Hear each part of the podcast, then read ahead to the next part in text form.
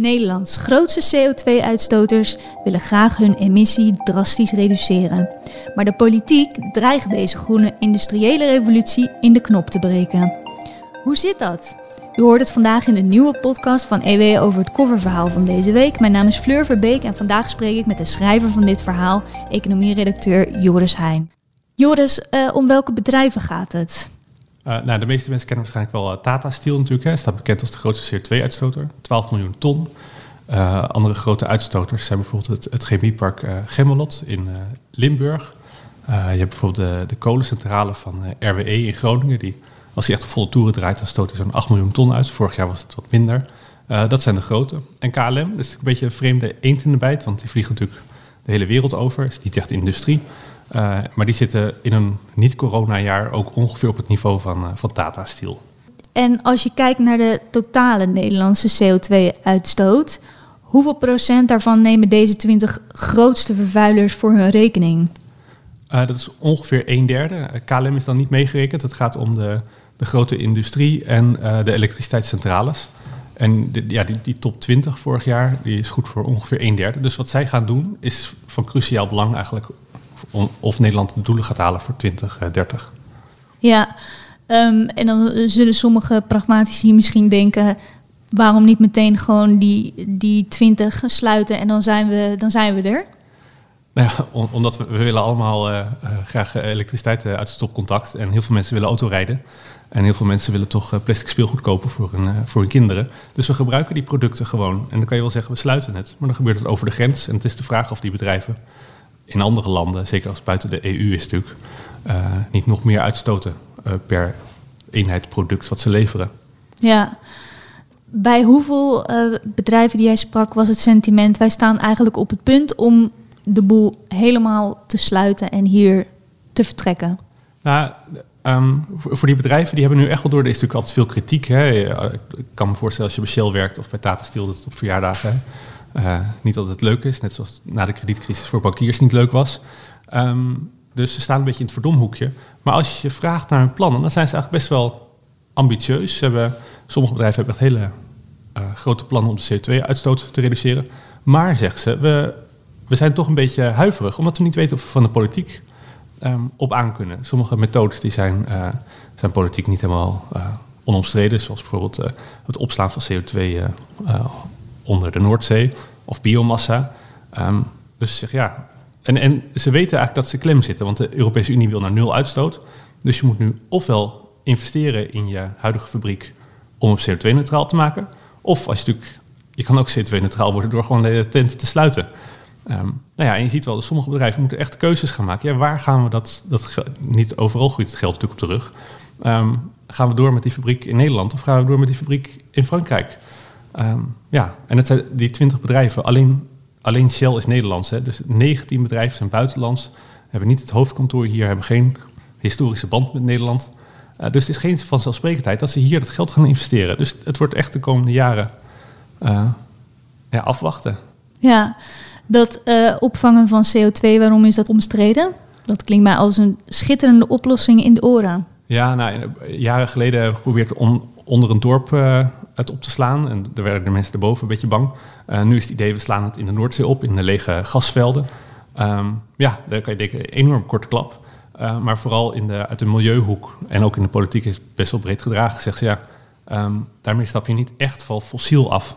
Dus je, je maakt niet echt de stap naar een, een hele nieuwe groene economie. Um, en dat, dat rem je eigenlijk alleen maar als je de bestaande fossiele industrie die escape geeft. Maar ja, als je ziet hoe groot die plannen zijn... Uh, ja, kan je ook denken, ja, wij willen C O twee uh, verminderen. Het zit beter in de grond dan in de lucht. Toen jij ging rondvragen bij die uh, bedrijven, op wat voor plannen stuitte je? Um, nou, eigenlijk best ambitieus. Uh, wat ik net zei, er wordt vaak uh, gedaan, deze bedrijven staan een beetje los, zijn een beetje losgezongen van de maatschappij. Ze blijven leuk het klimaat opwarmen, terwijl de maatschappij een andere kant op wil. Um, maar zoals bijvoorbeeld, uh, neem de, de raffinaderij van Shell in Pernis... Uh, is, een, is een van de grotere C O twee uitstoters. Die hebben plannen. En ze zeggen zelf ook al, het is ons meest ideale scenario. Dus het is helemaal niet gezegd dat het voorkomt. Maar om zelfs C O twee negatief te worden. Dus dan in hun hele bedrijfsvoering... Um, uh, zouden ze dan zelfs C O twee uit de lucht halen. En hoe doe je dat dan? Uh, normaal heel veel uh, elektriciteitscentrales en, uh, en ook Shell natuurlijk. Hè, die halen olie uit de grond en dat, verbranden dat. Er komt C O twee uit de lu- in de lucht. Uh, maar als je natuurlijk bomen of, of maïs, ik weet niet, hè, van, van alles wat, wat C O twee al heeft opgenomen uit de lucht um, uh, verwerkt. En daar, daarbij komt C O twee vrij en die vang je af. Dan haal je eigenlijk uh, de facto C O twee uit de lucht. Dus, nou, en, en bijvoorbeeld de kolencentrale van R W E in Groningen, die heeft ook dergelijke plannen. Uh, nou, dan maak je echt grote, grote klappen als ze dus geen C O twee meer uitstoten, uh, maar opnemen. Een van de toverwoorden is, is waterstof. Zijn er veel bedrijven die daarmee aan de slag willen? Ja, eigenlijk, ja, wat je zegt, het is het toverwoord. Uh, het gaat veel over, over dat, de, de C O twee opvangen, C C S, dat, daarmee maak je echt een grote klap. Um, uh, biomassa voor sommigen, maar heel veel bedrijven zeggen inderdaad waterstof. En dan heb je twee gradaties eigenlijk. Uh, nu, sommige bedrijven gebruiken nu ook al waterstof. Uh, dat maken ze dan bijvoorbeeld uit gas en dan komt er C O twee uit vrij. Nou ja, als je zegt, we staan, gaan die C O twee afvangen en opslaan, dan heb je blauwe waterstof, dat is dan C O twee neutraal. En, um, en je hebt ook groene waterstof, dan maak je het uit windmolens. En dan zet je dan electrolyzer tussen en, um, en dat is een beetje de verre toekomst.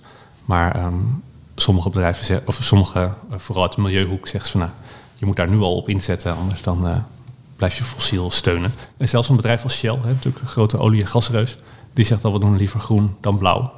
Uh, maar uh, toch zeggen de meesten van, we doen eerst even blauw. En, dan, uh... en op welk tijdstermijn moeten we, moeten we hier aan denken? Uh, Gaat ik, dit zich allemaal afspelen? Ik heb ze concreet gevraagd om hun plannen voor twintig dertig. Dat is dus, hè, dus gewoon dit decennium. Dat is eigenlijk voor dit soort bedrijven met die grote installaties, die moeten natuurlijk jaren vooruit plannen. En die hebben maar één of twee grote onderhoudscycli uh, misschien gepland staan, waar, waar ze de hele toko sluiten tijdelijk. En dan moet het gebeuren. Um, dus ze, ze moeten snel besluiten. De komende één, twee jaar, zeggen ze in veel gevallen. Um, en het, het is ook het eerste echte doel van het kabinet. Hè. Die zegt van twintig dertig willen we negenenveertig procent minder C O twee uitstoten dan in negentien negentig. Um, nou, een kwart daarvan hebben we al uh, bereikt. Dus onder meer dat Urgenda, uh, die Urgenda-uitspraak. Dus we hebben nog, uh, nog een kwart te gaan.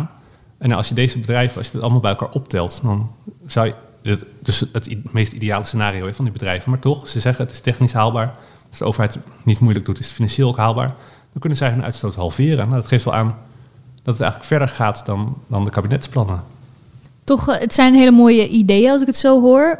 Hoe realistisch is het allemaal? Ja, dat is natuurlijk de vraag. Hè. Je kan je ook goed voorstellen dat, je, uh, dat sommige mensen sceptisch zijn, omdat er natuurlijk de afgelopen jaren weinig is gebeurd. Maar um, nou, ze, ze weten dat ze klem komen te zitten. In twintig vijftig mogen ze niks meer uitstoten, netto. Um, dus ja, het is nu uh, kiezen of delen. Gaan we investeren of gaan we sluiten? En dat laatste is echt niet, niet uitgesloten. Hè. Er zijn, als je het allemaal bij elkaar optelt, gaan, gaat het over tienduizenden banen in Nederland. Um, nou ja, als die bedrijven zeggen, ja, sorry, het wordt hier te duur, of we durven het toch niet aan met die overheid. Want neem een bedrijf als R W E, hè, die hebben uh, jaren geleden, zei de overheid, alsjeblieft bouw kolencentrales, want we minder afhankelijk zijn van uh, gas uit Rusland. Nou, dan zet je zo'n kolencentrale neer, hij staat er eenmaal en de overheid zegt, ja, ik vind het toch niet zo uh, leuk zo'n kolencentrale. Dan zeg je, nou, dan ga ik er biomassa in bijstoken. Nou, dan zegt de overheid, ja, ja, weet ik, dat ga ik ook niet helemaal. Dus zo, ja, en dat zijn wel investeringen die je doet voor, voor vele jaren. Dus heel veel van die bedrijven zeggen, ik wil best honderden miljoenen erin steken, maar dan wil ik ook zeker weten dat mijn gascentrale of mijn biomassacentrale of mijn, mijn C O twee afvanginstallatie, dat er nog gewoon vele jaren mag draaien. En dat is nu gewoon heel onzeker, omdat de politiek uh, wispelturig is. De prijs van Europese uitstootrechten is rap opgelopen, van vijf euro per ton C O twee naar zestig euro. Kan de E U niet beter zeggen, dat geld laten we bedrijven investeren in duurzame innovatie? Ja, nou de, een van die bedrijven zei ook, Nederland is eigenlijk een, een beetje een apart land, want we willen helemaal niet zoveel subsidie geven aan de industrie. Als je ook ziet, uh, er gaan natuurlijk nu miljarden naar klimaat, hè, of vooral naar windmolens op zee, dat soort uh, uh, zaken. Maar naar de industrie zelf gaat helemaal niet zoveel geld. In andere landen zijn veel uh, scheutiger in het geven van, uh, van subsidies daaraan. Um, en je ziet ook, Nederland heeft gezegd, we willen een extra C O twee heffing nog eens bovenop de Europese C O twee prijs, die oploopt naar honderdzevenentwintig euro uh, in twintig dertig. Maar als je dan een bedrijf daarna vraagt van, Uh, denk je dat het veel schade gaat berokkenen? Dan zegt ze, nou, we verwachten helemaal niet dat we dat moeten gaan betalen. Want als je uh, goed je best doet, dan hoef je niet te betalen. Dus het kan ook wel juist een prikkel zijn. Veel bedrijven zeggen ook, hoe hoger die C O twee prijs is, hoe meer ik word geprikkeld om toch te investeren in een C O twee afvanginstallatie. Als alles gratis is, dan, ja, waarom zou je dan zo'n dure installatie bouwen? Joris, ik wil je bedanken voor je uitleg. En voor wie nu het hele kofferverhaal wil lezen, vindt het huidige nummer nu in de winkel. Maar lezen kan natuurlijk ook via de site e w magazine punt n l. Daarin de volledige top twintig van vervuilers en nog veel meer plannen die zij op de plank hebben liggen voor duurzame verandering. Daarmee zijn we aan het eind gekomen van deze podcast. Ik wil u bedanken voor het luisteren. Vergeet niet te abonneren. Volg ons op Twitter en Facebook voor de laatste updates. En graag tot de volgende keer.